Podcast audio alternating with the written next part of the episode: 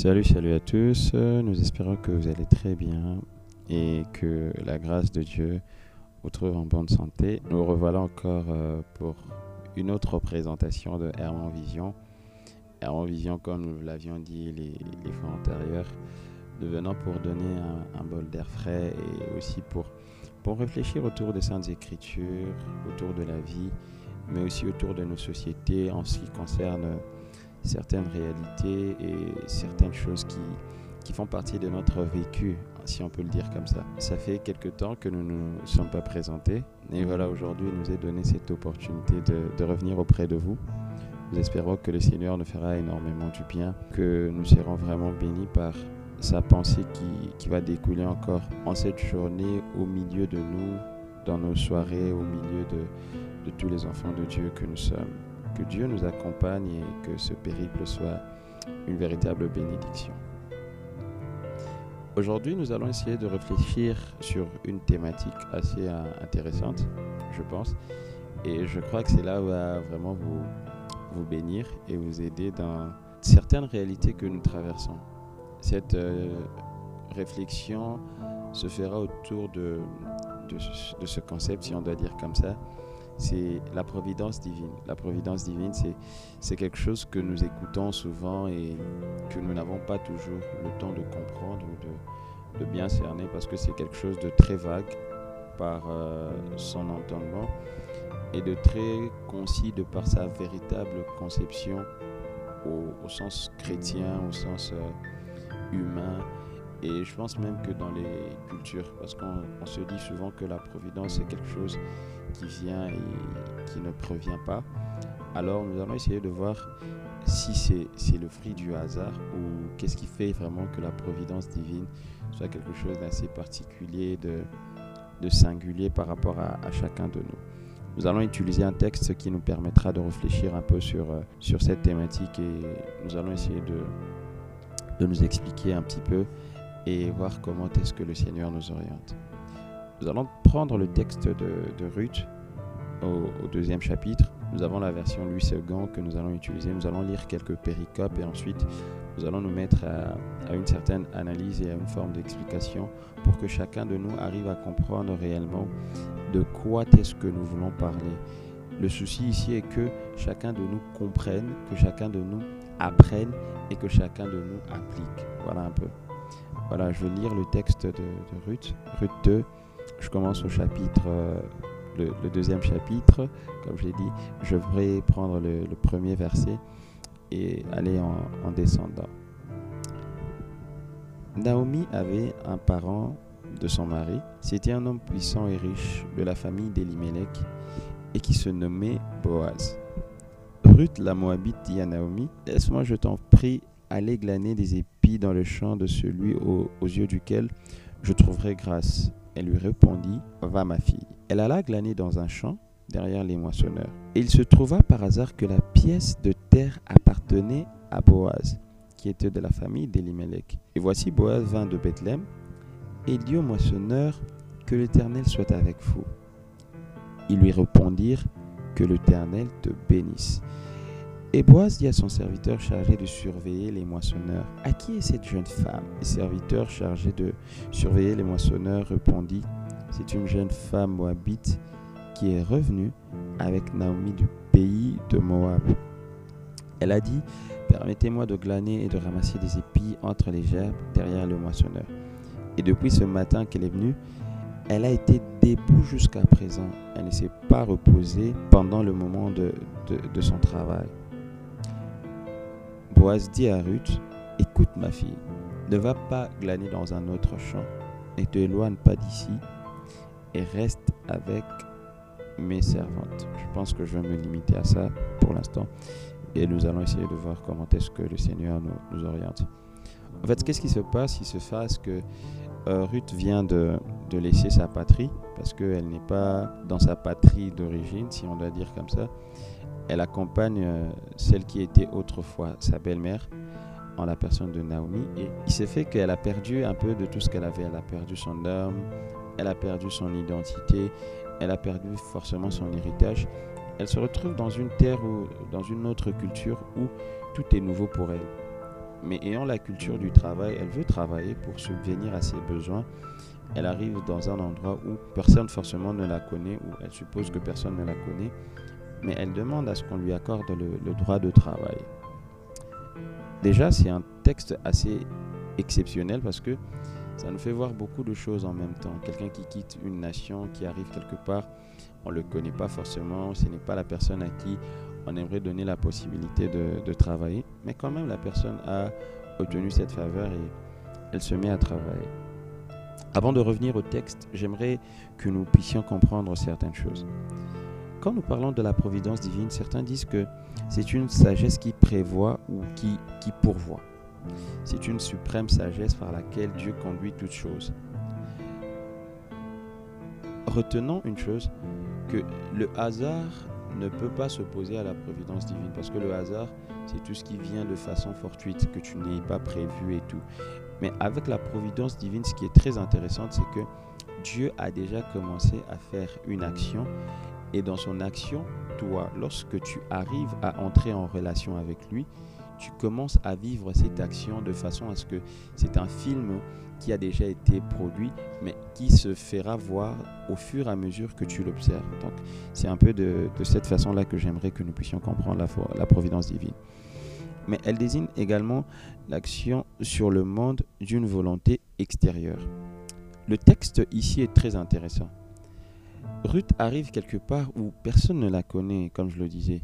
Mais retenez une chose, ce n'est pas parce qu'il n'y a pas de, des indices sur, euh, sur ta véritable personne, sur la nature, sur ta mission, que forcément tout ce que tu dois faire est en dehors de la pensée de Dieu. Tout ce que nous faisons est souvent dans la pensée de Dieu et c'est plutôt nous qui n'avions pas toujours eu la sensation de faire la bonne chose ou de, de, la faire avec la, la volonté de Dieu. Et ce qui va se faire, c'est que elle arrive quelque part où on dit que c'est forcément le fruit d'un hasard.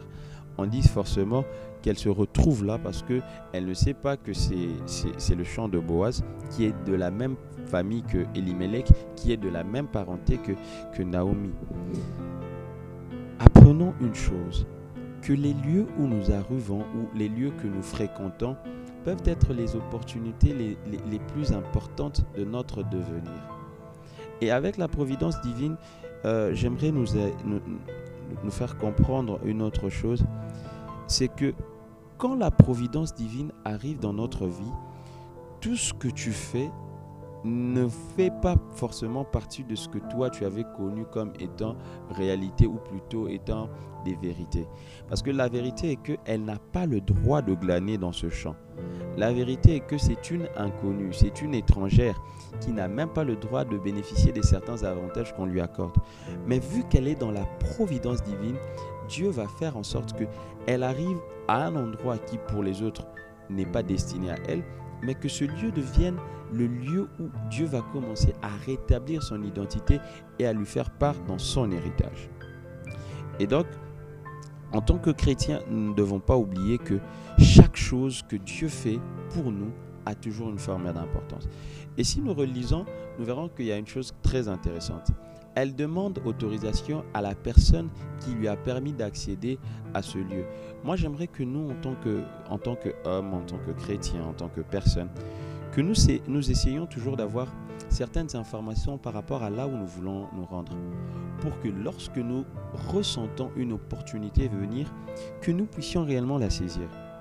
Vois-tu, quand une opportunité de travail, quand une opportunité de promotion, quand une opportunité d'entreprise se présente, il faut que tu sois à mesure de te dire, celle-ci est la mienne, celle-ci n'est pas la mienne. Pourquoi? Parce que lorsque Dieu te donne quelque chose qui t'appartient, elle ne pourra être que à toi si déjà tu as su comprendre que c'était la bonne chose à faire au moment où il faut que je le fasse et aussi parce que le lieu où tu trouves le lieu où tu te trouves est forcément une opportunité que tu ne peux pas négliger.